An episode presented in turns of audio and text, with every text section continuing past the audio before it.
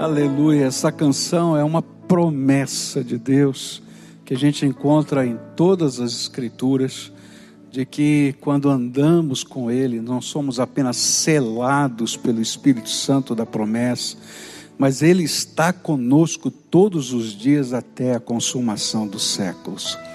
E é por isso que a gente marcha firme em todas as circunstâncias, porque nunca estamos sozinhos. O Senhor Jesus está conosco. E antes de começar a meditar, eu tenho duas palavras aqui. A primeira é, não importa de onde você está participando desse culto, eu tenho um desafio para você. A gente está vivendo um tempo como nunca vivemos, não é? Na minha geração, no meu tempo de vida, tá? Eu nunca vivi um tempo como esse que estamos vivendo. E, na verdade, a gente sabe que isso é uma grande luta. A Bíblia diz que isso é o princípio das dores, não é o fim do mundo, é o princípio das dores. E que a gente tem que estar preparado para o dia mau, né? E o dia mau chegou, nós estamos vivendo um dia horrível. E aí o que nós podemos fazer, o que de melhor podemos fazer? É orar, é clamar ao Senhor, é servir as pessoas da melhor maneira possível, ajudando da melhor maneira possível e anunciando o Evangelho. Aqui nessa igreja, é uma igreja grande, a gente está tendo muita gente que está doente, muita gente que está nos hospitais. Temos tido 3, 4 sepultamentos por semana. E é uma coisa muito dolorida. Muito dolorida. Fiquei sabendo agora há pouco de um amigo meu lá do Rio de Janeiro, o pastor Renato, que durante muito tempo foi um dos gerentes da área de missões mundiais da nossa denominação, que também faleceu de Covid, e tantos outros que a gente conhece, sabe e tem acompanhado, não é? E eu queria desafiar você a entrar nessa rede de oração e pedir para você, não importa de onde você esteja fazendo isso, mas que você faça, que você crie uma unidade de oração. O que é essa unidade de oração? Você vai pegar o teu WhatsApp, tá? E vai convidar mais 5 pessoas para orarem num determinado horário, num determinado dia da semana, tá? E ali vocês vão colocar uma breve meditação da palavra de Deus, uma palavra de esperança e oração, só isso. E olha, convide pessoas que não são crentes para fazerem parte desse grupo. Porque a palavra de Deus diz que quando as pessoas oram, elas veem as respostas de Deus e o temor do Senhor vem no coração. Então, se você quiser fazer parte desse desafio de oração, e para orar, a gente não precisa de muito preparo, a gente só precisa abrir o coração diante do Pai em nome de Jesus. Então eu desafio você a ser um líder de uma unidade de oração. E você pode se inscrever em online.pibcuritiba.org.br/ tá? Unidade de oração. Você vai lá, acho que está lá, não está? Olha lá, unidade de oração, está na sua tela, tá? E se inscreva de qualquer lugar do mundo. Convida mais 5 pessoas e nós vamos fazer um grande movimento de intercessão e de oração. E eu conto com você, porque os céus se movem quando a palavra de Deus, quando nós, cheios da palavra de Deus, nos apresentamos a Jesus como sacerdotes que somos e intercedemos pelo povo. E assim Deus nos abençoa e assim Deus derrama a sua graça. Queria também dizer para você que a prefeitura da nossa cidade aqui em Curitiba, junto com o governo do estado, nos autorizou nessa semana da Páscoa a poder ter celebrações com até 15% do auditório, tá? Então você pode, se desejar, se inscrever para poder ter o seu voucher para entrar no templo, tá? Porque 15%, nós temos um grande templo para mais de 4.000 pessoas, mas são só 15% que podem entrar. Então você tem que fazer a sua inscrição, obter o seu voucher para poder estar conosco aqui nessa celebração. preparamos o que de melhor era possível fazer para celebrar Jesus, o nosso Salvador. Porque a Páscoa ensina exatamente isso, que Ele morreu e ressuscitou para a nossa salvação. Então, o que era possível fazer nesse tempo, não é? De melhor, como igreja, nós tentamos fazer para honrar o nosso Salvador, Jesus. E convido você a participar, presencialmente ou virtualmente, mas que você participe com fé, com esperança e com amor, rendendo glória a Jesus, o nosso Salvador. Nós estamos estudando orações da Bíblia, e eu queria estudar a oração que aparece no capítulo 38 de Isaías. Eu vou ler os primeiros 3 versículos, mas durante essa mensagem eu vou citar vários trechos dessa oração. E a palavra do Senhor diz assim, versículo 1. Naqueles dias, Ezequias ficou doente, à beira da morte. E o profeta Isaías, filho de Amós, foi visitá-lo e lhe disse: assim diz o Senhor, ponha a casa em ordem, porque você vai morrer, você não se recuperará. E Ezequias virou o rosto para a parede e orou ao Senhor. Lembra-te, Senhor, de como tenho te servido com fidelidade e com devoção sincera, e tenho feito o que tu aprovas. E Ezequias chorou amargamente. Pai querido, nesta hora, quando nós estamos reunidos pela fé, de tantos lugares diferentes, une-nos, Senhor, pelo Teu Espírito Santo, e que haja um mover da Tua graça, se manifestando onde quer que as pessoas estejam, que o Senhor esteja conosco, que o Senhor nos visite, que o Senhor fale ao nosso coração. É a nossa oração em nome de Jesus, amém e amém. Nós já estudamos a primeira oração de Ezequias, que foi durante a batalha, durante a guerra. E ele pediu livramento do Senhor, do imperador assírio Senaquerib. Mas essa segunda oração, ela traz, no bojo de todo esse capítulo, a luta de um homem que se vê na finitude da vida. Quando uma enfermidade vem sobre ele, e ele tem uma sentença de morte sobre si. E o pior é que não apenas a doença estava presente, mas estava acontecendo no meio de tudo isso, aquele cenário político, econômico muito difícil, de guerra que estava acontecendo, e todas essas pressões vinham ao mesmo tempo sobre a mesma pessoa, o rei Ezequias. E é interessante que a gente, em determinados momentos da vida, a gente se vê em algumas situações que a gente não consegue entender. A gente não consegue compreender nem porquê, nem como, nem para quê. E não adianta fazer muitas perguntas, a gente simplesmente tem que ter coragem de enfrentar aquela situação. E às vezes o nosso coração fica abalado e nós começamos a perguntar por que isso acontece com os servos de Deus. E nesse contexto, apesar do desfecho desse capítulo ser um grande milagre de cura, mas a gente vai aprender nesse texto e nos 3 textos paralelos o que antecedeu a cura, como estava o coração desse homem no tempo da luta. E nós podemos aprender com Ezequias quais são os efeitos da oração em nós e no meio em que a gente vive. O que acontece quando no meio da batalha, no meio dessa intensidade de alma, no meio da desesperança, a gente decide buscar a face de Deus? E a primeira coisa que a gente vai aprender é que antes mesmo das respostas milagrosas e dos sinais de Deus, acontece um milagre quando a gente começa a orar. Acontece um milagre de uma conexão santa, tremenda, maravilhosa, que é a nossa conexão com o Deus Todo-Poderoso. E quando a gente começa a buscar a face de Deus, nós podemos encontrar a face de Deus.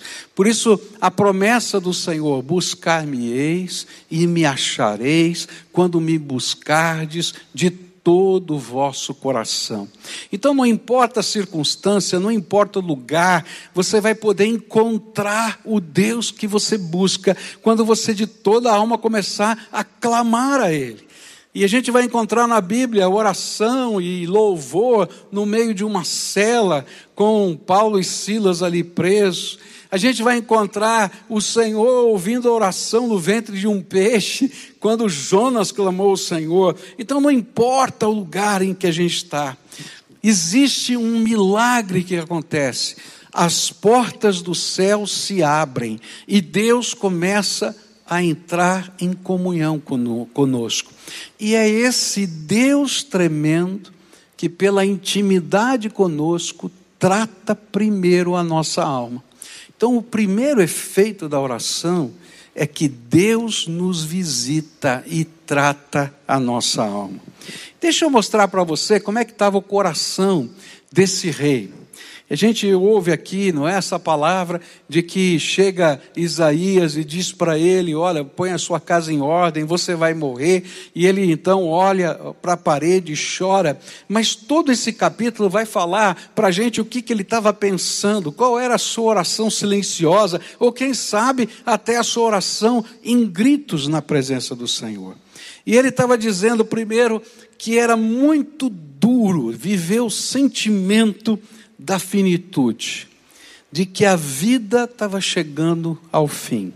E lá no versículo 12 ele diz assim: a minha habitação já foi arrancada e arrebatada de mim, qual tenda de pastor. Enrolei como tecelão a minha vida, e ele me corta do tear. Do dia para a noite, tu darás cabo de mim. Olha que coisa tremenda. Ele está dizendo: olha, minha vida está sendo arrancada de mim, eu não tenho controle. E o pior é que essa época da vida ele deveria ter entre 38 ou 39 anos de idade. E o sentimento dele é: Senhor, o Senhor está roubando o resto da minha vida. E então ele vai dizer no versículo 10: eu disse, na tranquilidade de meus dias, hei de entrar nas portas do Seol, e estou privado do resto dos meus anos. E o pior é que, nessa época, Ezequias não tinha filhos, e não haveria sucessor para o seu trono. E entre os judeus havia um sentimento de que era quase como que um castigo de Deus alguém morrer sem filhos. E ele dizendo: Senhor, eu tentei viver de uma maneira tão correta diante do Senhor, mas nem uma descendência eu pude deixar. E ele vai dizer isso no versículo 19: o vivente é que te louva, como eu hoje faço. O Pai aos filhos faz notória a tua verdade. Mas eu não pude fazer isso, eu não pude dizer para os meus filhos que o Senhor é vivo, que o Senhor responde, que o Senhor está aqui. E aí ele fala da doença. E na doença ele está dizendo: gritei, gemi, chorei, estou sofrendo. Ele vai dizer no versículo 14: eu soltava fracos gemidos de dor, como uma andorinha, e gemia como uma pomba, e os meus olhos se cansaram de olhar para o céu. Ó Senhor, estou sofrendo, salva-me. E o pior é que lá dentro da alma ele tinha um sentimento: Senhor, eu sei que foi o Senhor que fez isso comigo. E a Bíblia, a mensagem, ela coloca da seguinte maneira o versículo 15: mas de que adianta? Foi o próprio Deus que me deu a notícia, e foi Ele quem fez isso comigo. E naquele tempo, vida longa, na teologia dos judeus de então, era um sinal de que ele era amado de Deus, bendito do Senhor. E então ficava aquele sentimento: Senhor, por que tu não me amas? Mas Deus vai colocar um recurso à disposição de Ezequias para tratar a sua alma, que é o mesmo recurso que Deus coloca à minha disposição e à sua disposição, que é a nossa oração. Porque através da oração nós podemos colocar diante de Deus os nossos medos, as nossas angústias, os nossos sentimentos mais obscuros. E aí nós podemos expressar os nossos limites a um Deus que não tem limites. E na oração, o coração e as circunstâncias que nos cercam são tratadas pelo Pai das Misericórdias. É tão sério isso, mas tão sério, que Jesus, quando ele estava prestes a ser crucificado, ele foi ao jardim do Getsêmani para, em oração, tratar a sua alma diante da dor da cruz que se aproximava. Se o próprio Jesus precisou tratar as dores da alma na presença do Pai, quanto mais eu e você. Então não importa qual seja a circunstância que você esteja vivendo, seja uma enfermidade como Ezequias, ou dores profundas da alma, há um remédio de Deus, há algo tremendo de Deus, que pode acontecer, que vai fazer diferença na nossa vida, é quando nós olhamos para o céu e de todo o nosso coração buscamos a face do Senhor. Há momentos quando nos vemos face a face com uma parede lisa. Lembra? Ezequias olhou para a parede. Isaías estava na sala e depois dele dizer para você, olha, prepara sua casa porque você vai morrer, ele não queria nem olhar para Isaías. E ele então olha para a parede lisa. E sabe, a única pessoa que pode abrir uma porta, uma janela, na parede lisa da nossa desesperança, é o Deus Todo-Poderoso, que ouve e responde às nossas orações.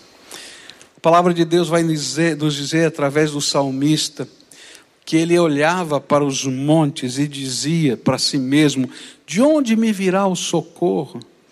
E ele então pôde dizer com toda a fé, o meu socorro vem do Senhor que criou os céus e a terra. Sabe, o único que pode intervir, que pode fazer diferença, que pode tratar não apenas a nossa alma, mas também as circunstâncias à nossa volta, é aquele que abre janelas e portas onde não é possível abrir-se, é o Deus Todo-Poderoso que nos visita com a sua graça. Por isso, a palavra de Deus vai dizer também através do salmista, ele é o meu refúgio e fortaleza, socorro bem presente na hora da angústia. Eu quero dizer para você que Deus colocou diante de você uma ferramenta tremenda, um instrumento maravilhoso, de você poder chegar à presença do Todo-Poderoso com toda a sua alma, e você poder ser tratado, tanto por dentro quanto por fora, ser visitado por esse Deus, e poder ser assim, de alguma maneira, consolado, animado, mas ao mesmo tempo abençoado pela sua graça. Hoje Deus quer intervir nas crises da sua existência, e só Ele pode abrir uma porta na parede lisa que está à sua frente. Porque enquanto nós oramos, não apenas as circunstâncias externas são tratadas, mas angústias da alma também. A oração cura o corpo e a alma. É isso que esse texto está ensinando para a gente. Mas há um segundo efeito aqui, nesse texto, que a oração produz. A oração produz resposta de Deus. Toda oração vai ter uma resposta de Deus. E é por isso que no meio dessa circunstância, Deus vai enviar o seu profeta 2 vezes para falar com Ezequias.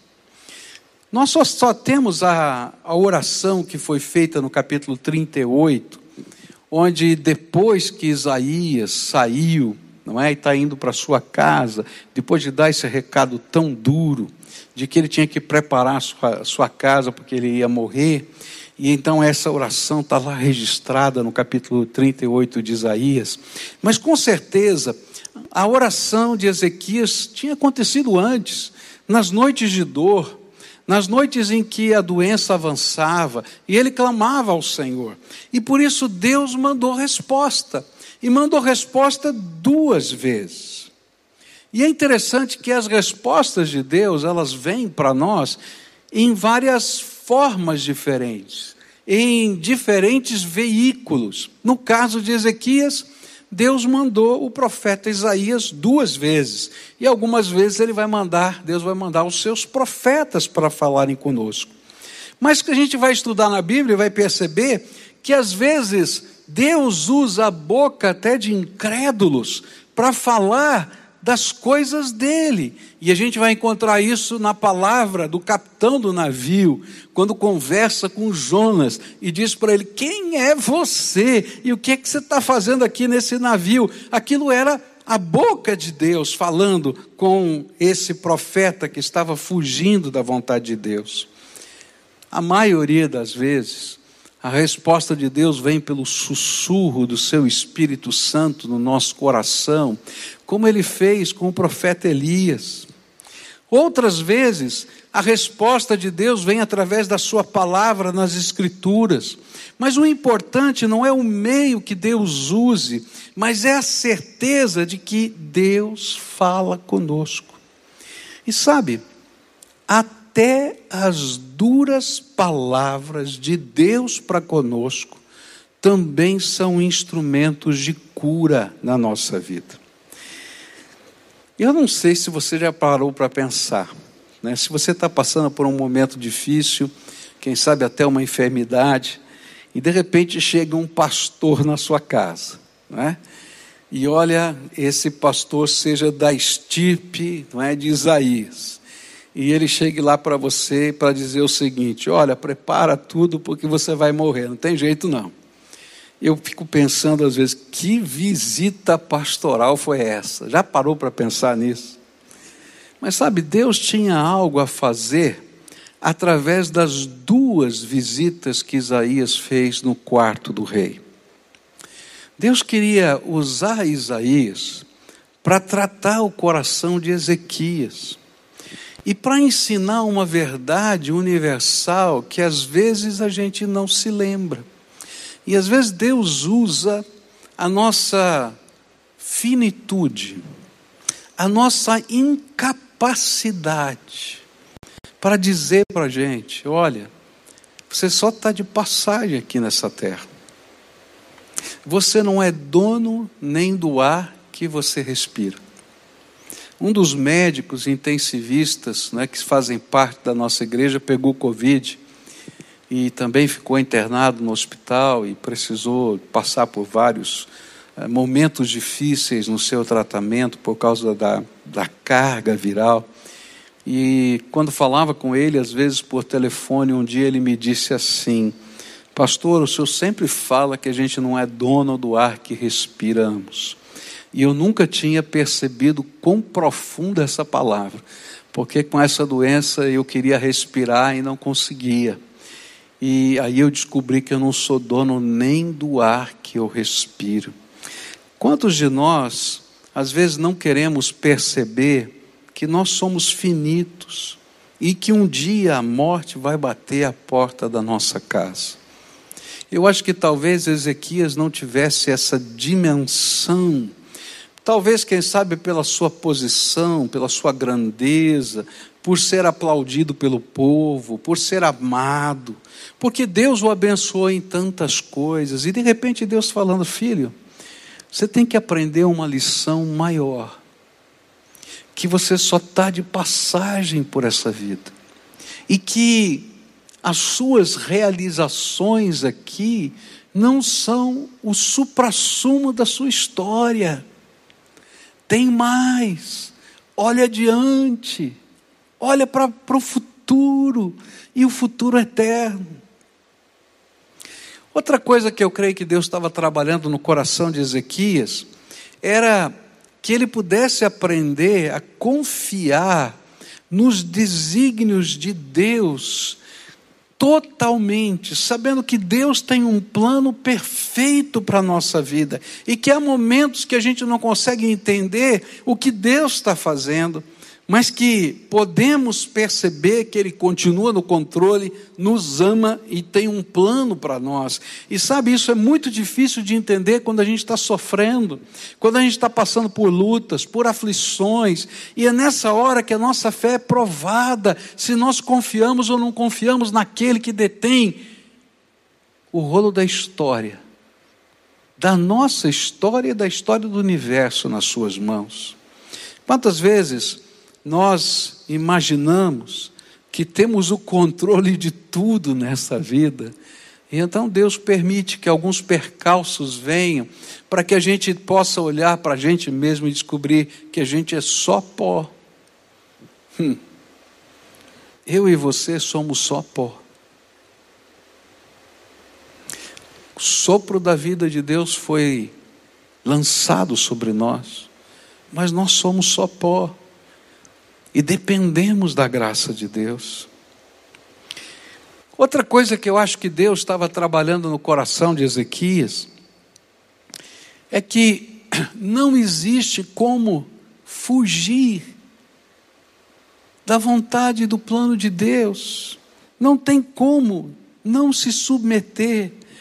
Quem pode fugir do seu encontro eterno com Deus? Não tem como.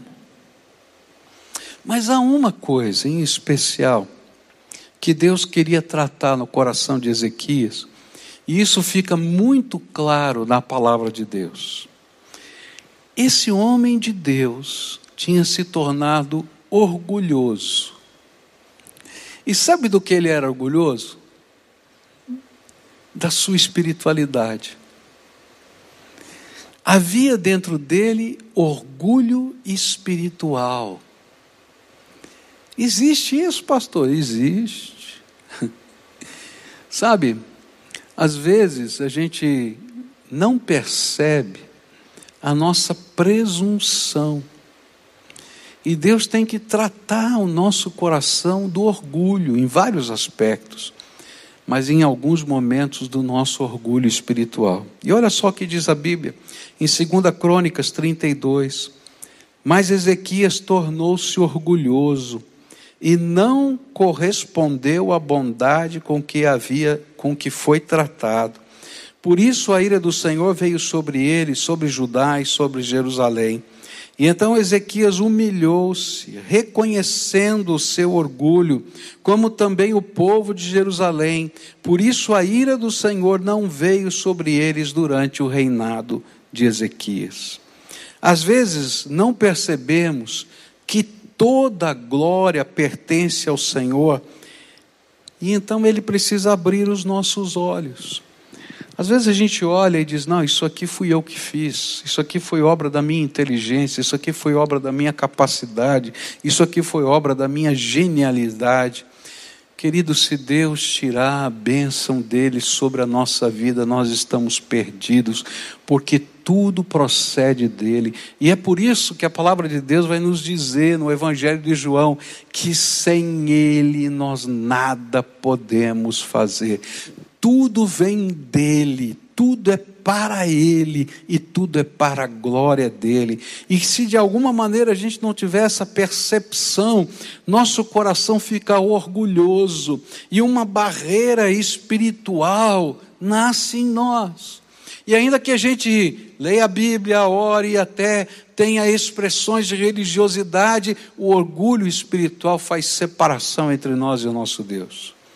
E é por isso que a Bíblia vai dizer para a gente que um novo tipo de humildade e devoção foram construídos depois dessa enfermidade no coração de Ezequias. E então nos versículos 15 e 20 do capítulo 38, a palavra de Deus diz assim, mas que posso dizer? Ele falou comigo e ele mesmo fez isto. Andarei humildemente toda a minha vida, por causa desta aflição da minha alma. O Senhor me salvou, cantaremos com instrumentos de corda todos os dias da nossa vida no templo do Senhor. Por mais estranho que pareça aos nossos olhos, As palavras duras de Isaías foram palavras de bênção para Ezequias, que ele mesmo pôde reconhecer em oração. Ele mesmo reconhece que precisava de humildade na alma e que ele mesmo precisava ser tratado, não apenas fisicamente, não apenas nas dores da sua alma, mas também em algumas coisas que de alguma maneira corrompiam a sua comunhão com Deus. E aí no versículo 17 ele vai dizer assim: foi para o meu benefício que tanto sofri. Em teu amor me guardaste da cova da destruição e lançaste para trás de ti todos os meus pecados. E eu acho tremendo isso, porque Deus usou a palavra dura, mas não ficou com a palavra dura. Quando aquele homem vira o rosto, começa a chorar e se humilha na presença de Deus, a Bíblia diz que imediatamente, Isaías não tinha ainda nem saído do pátio do palácio, o Espírito do Senhor vai a ele e diz assim: volta lá e diz para o meu servo que eu ouvi a oração dele. E então nos versículos 4, 5 e 6 a gente vai ler assim: e então a palavra do Senhor veio a Isaías: vai dizer a Ezequias, assim diz o Senhor, o Deus de seu antepassado Davi, ouvi a sua oração e vi as suas lágrimas, acrescentarei 15 anos à sua vida, e o livrarei, você e esta cidade, das mãos do rei da Síria. Eu defenderei esta cidade. E eu acho tremendo isso, porque quando o nosso coração se quebranta na presença de Deus, Deus ouve, Deus vê, Deus manda socorro segundo a sua graça. Eu quero dizer para você que existe um Deus vivo, todo-poderoso, que age hoje nesta terra. E Deus vai usar pessoas, profetas do seu amor. E ele muito provavelmente ele já está usando. E algumas vezes esses profetas do amor também usam palavras duras. Outras vezes palavras de consolação, mas ambas são a voz do Senhor tratando o meu e o seu coração. Então o desafio que esse texto me faz é: ouça a voz de Deus, porque enquanto você está orando, Deus está visitando você, enquanto você está orando, Ele está mandando uma resposta. E sabe, a resposta de Deus pede de nós tomadas de atitude. A resposta de Deus pede de nós uma entrega total, absoluta, sem limites. A entrega de Ezequias era colocar o seu orgulho no altar. Eu não sei qual é a sua, mas eu sei que quando a gente busca o Senhor, Ele se revela a nós e toca a nossa alma. Por fim, outro efeito tremendo, maravilhoso das nossas orações são os sinais de Deus, sinais, prodígios, milagres de Deus que começam a vir na nossa vida. Os prodígios de Deus, os milagres de Deus são fáceis da gente entender, porque eles revelam cura, transformação, tantas outras coisas, mas às vezes há um delay entre a promessa de Deus e aquilo que é um milagre. E então no meio desse caminho Deus dá sinais.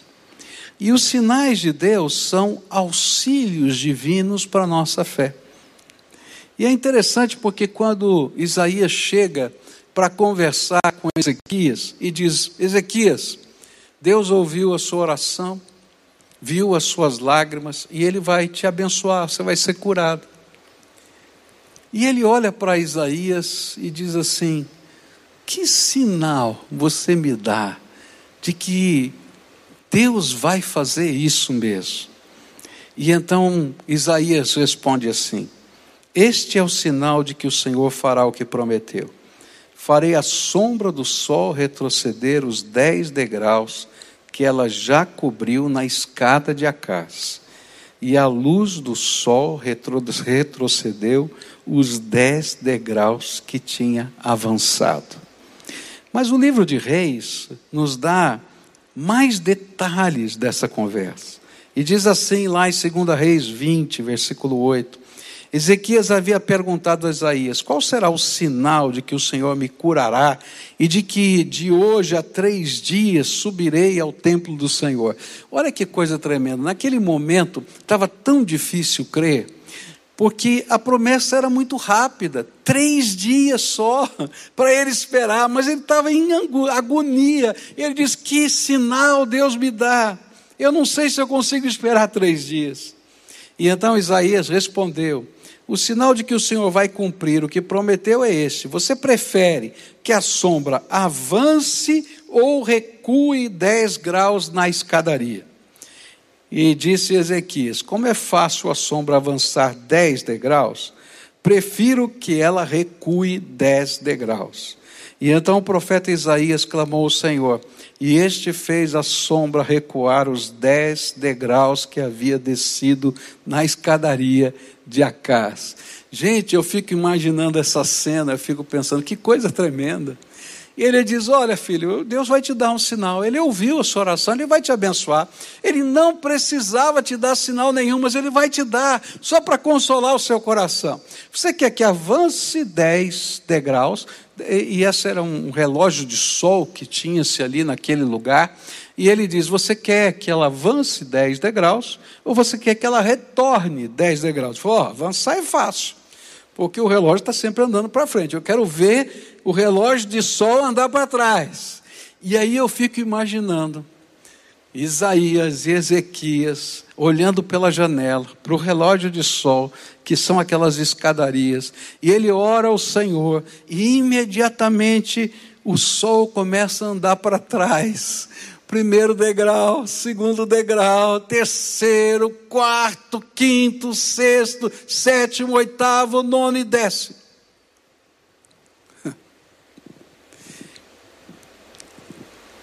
Tem gente que até hoje não acredita que isso aconteceu, porque é totalmente contrário às leis do universo. Mas Deus é o Deus Todo-Poderoso, Senhor de toda essa terra, céu e tudo que existe, porque Ele é o Criador de todas as coisas. E nada é impossível para Ele. Sabe que os sinais de Deus nos dizem que o Deus Todo-Poderoso, que ouve a nossa oração, trata o nosso coração, responde, às vezes de maneira firme, às vezes com maneiras consoladoras, é aquele que tem poder para intervir. E mesmo quando eu tenho que esperar, eu posso ter confiança, porque Ele é o Todo-Poderoso Senhor. Como eu gostaria que algumas das minhas orações fossem respondidas em 3 dias. Eu talvez nem precisasse de sinais, porque algumas das orações levam anos para serem respondidas. Mas o importante é que cada vez que Deus se manifesta, que Ele dá um sinal, que Ele toca o coração, que Ele se revela, Ele está dizendo: eu sou o Deus dos impossíveis, pode continuar crendo em mim. E é por isso que Ele nos ajuda a crer. Eu acho interessante, porque Jesus foi fazer um milagre e um pai pediu para Jesus curar o seu filho. E ele perguntou: você crê que eu possa curar? E ele respondeu prontamente: creio. Depois ele parou um pouquinho para pensar, e sabia que ele tinha que ser o mais sincero possível. E ele disse assim: me ajuda a crer. E o Senhor foi lá e fez um milagre. Sabe por quê?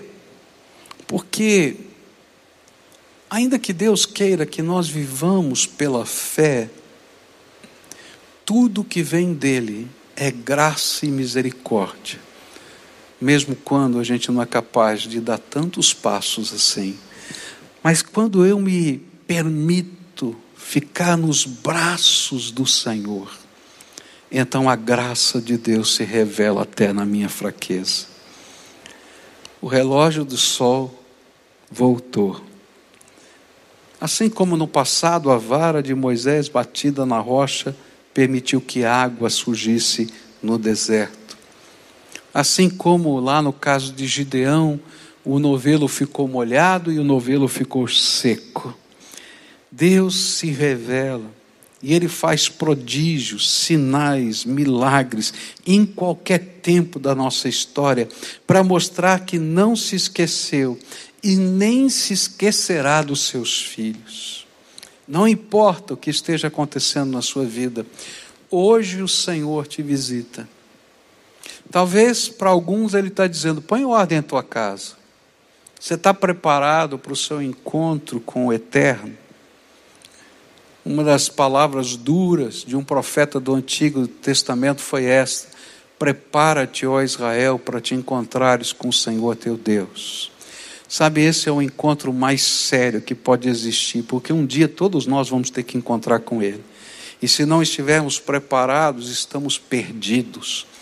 Mas se pela fé nós colocarmos a nossa vida, a nossa esperança, o nosso presente, o nosso passado e o nosso futuro nas mãos dEle, então podemos dizer, estou preparado. O Senhor é o meu Senhor e Salvador. Jesus morreu na cruz e ressuscitou por mim. E então eu me aposso da graça. Outros momentos o Senhor vai dizer, filho, vou te tirar dessa. Mas trata a tua vida. Acerta aquilo que precisa ser acertado. E então com humildade a gente tem que se quebrantar na presença de Deus. Outras vezes o Senhor vai dizer para a gente, pode ter certeza, se for preciso fazer o sol recuar, eu farei, porque a bênção já está chegando. Sabe, Deus ainda está trabalhando conosco, e hoje Ele quer tratar a crise que abala o seu coração. Ele se importa com a sua enfermidade, com a sua dor, com a sua mágoa, com a sua necessidade. E olha, Ele o convida para um encontro com Ele. Um encontro na oração. Um encontro na intimidade. Mas não apenas como um rito religioso, mas como uma santa entrega. E foi isso que Ezequias aprendeu. Ele disse, olha, eu aprendi com a minha enfermidade. Eu aprendi que eu vou viver uma vida diferente. Eu vou aprender a andar me colocando debaixo da autoridade do Senhor. E a minha vida de hoje em diante vai ser para o louvor da glória dEle. Sabe, não existe coisa mais preciosa, não existe tesouro mais rico do que a gente aprender a andar em comunhão com o Todo-Poderoso, a desfrutar do poder do Espírito na nossa vida, a conhecer a consolação do Senhor, a enxergar as portas e janelas que Deus abre nas paredes lisas da nossa existência, a perceber que Deus, como está no livro de Salmos, recolhe no seu odre as nossas lágrimas, a saber que somos filhos amados do Pai. Por isso, nessa noite, eu queria orar com você. Eu não sei o que Deus tem permitido que aconteça na sua vida. Talvez esses tenham sido tempos difíceis. Talvez o seu tempo difícil seja ficar em casa há mais de um ano. Talvez o tempo difícil esteja nos seus negócios. Talvez o tempo difícil esteja ao lidar com a dor de alguém que partiu. Quem sabe o tempo difícil seja uma enfermidade. Quem sabe o tempo difícil seja simplesmente a existência que você não compreende. Então, nessa hora eu quero dizer para você, o Senhor quer visitar você agora. Ele quer visitar. Assim como Isaías foi enviado à casa, ao quarto de Ezequias, através desses meios eletrônicos eu fui enviado à sua casa, para dizer para você que Deus tem um plano para a sua vida, que tem um propósito para você, e que nesse processo a gente tem que aprender algumas coisas. A primeira delas, busca o Senhor de todo o teu coração. Busca como Ezequias buscou. Essa oração, eu li trechinhos dela, você pode ler em casa, no capítulo 38. Ele abre a alma diante de Deus, ele diz: Senhor, meu coração está assim, minha alma está desse jeito, os meus medos são esses. E à medida que ele está orando, o Senhor está falando com Isaías e trazendo de volta. E parece que ele faz uma pausa naquela oração. E depois da visita de Isaías e do sinal revelado, ele continua aquela oração no capítulo 38. Porque ele entende que não dá para viver uma vida sem uma entrega total e absoluta. Então hoje eu queria orar com você, para você colocar sua vida na mão de Deus. O seu passado, o seu presente, o seu futuro. Colocar nas mãos do Senhor a tua dor, o teu medo. Colocar nas mãos do Senhor aquilo que você entende e aquilo que você não entende. Quem sabe colocar nas mãos de Deus o seu orgulho, a sua autossuficiência, para dizer: de hoje em diante eu vou depender exclusivamente do Senhor. Então curva a tua fronte agora e, numa atitude de oração, fala com Deus. Diga para Ele assim: Senhor Jesus, eu hoje ouvi a tua voz e quero responder. Por isso eu estou te buscando, Senhor, com aquilo que eu entendo e sei, buscando a tua face. Visita-me, Pai. Toca-me.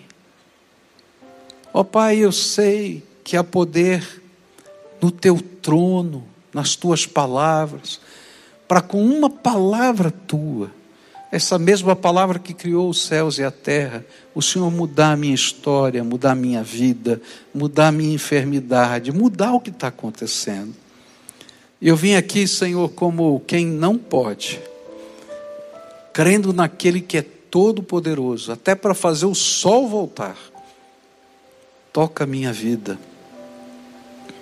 Mas não toca apenas para fazer um milagre. Toca para ser o meu Senhor, toca para ser o meu mestre, toca para me ensinar a viver uma vida debaixo da tua verdade, toca para construir um louvor que eu nunca tive, numa intensidade que eu nunca conheci. Derrama o teu espírito, escuta a minha oração. Amém. Agora eu quero orar por você.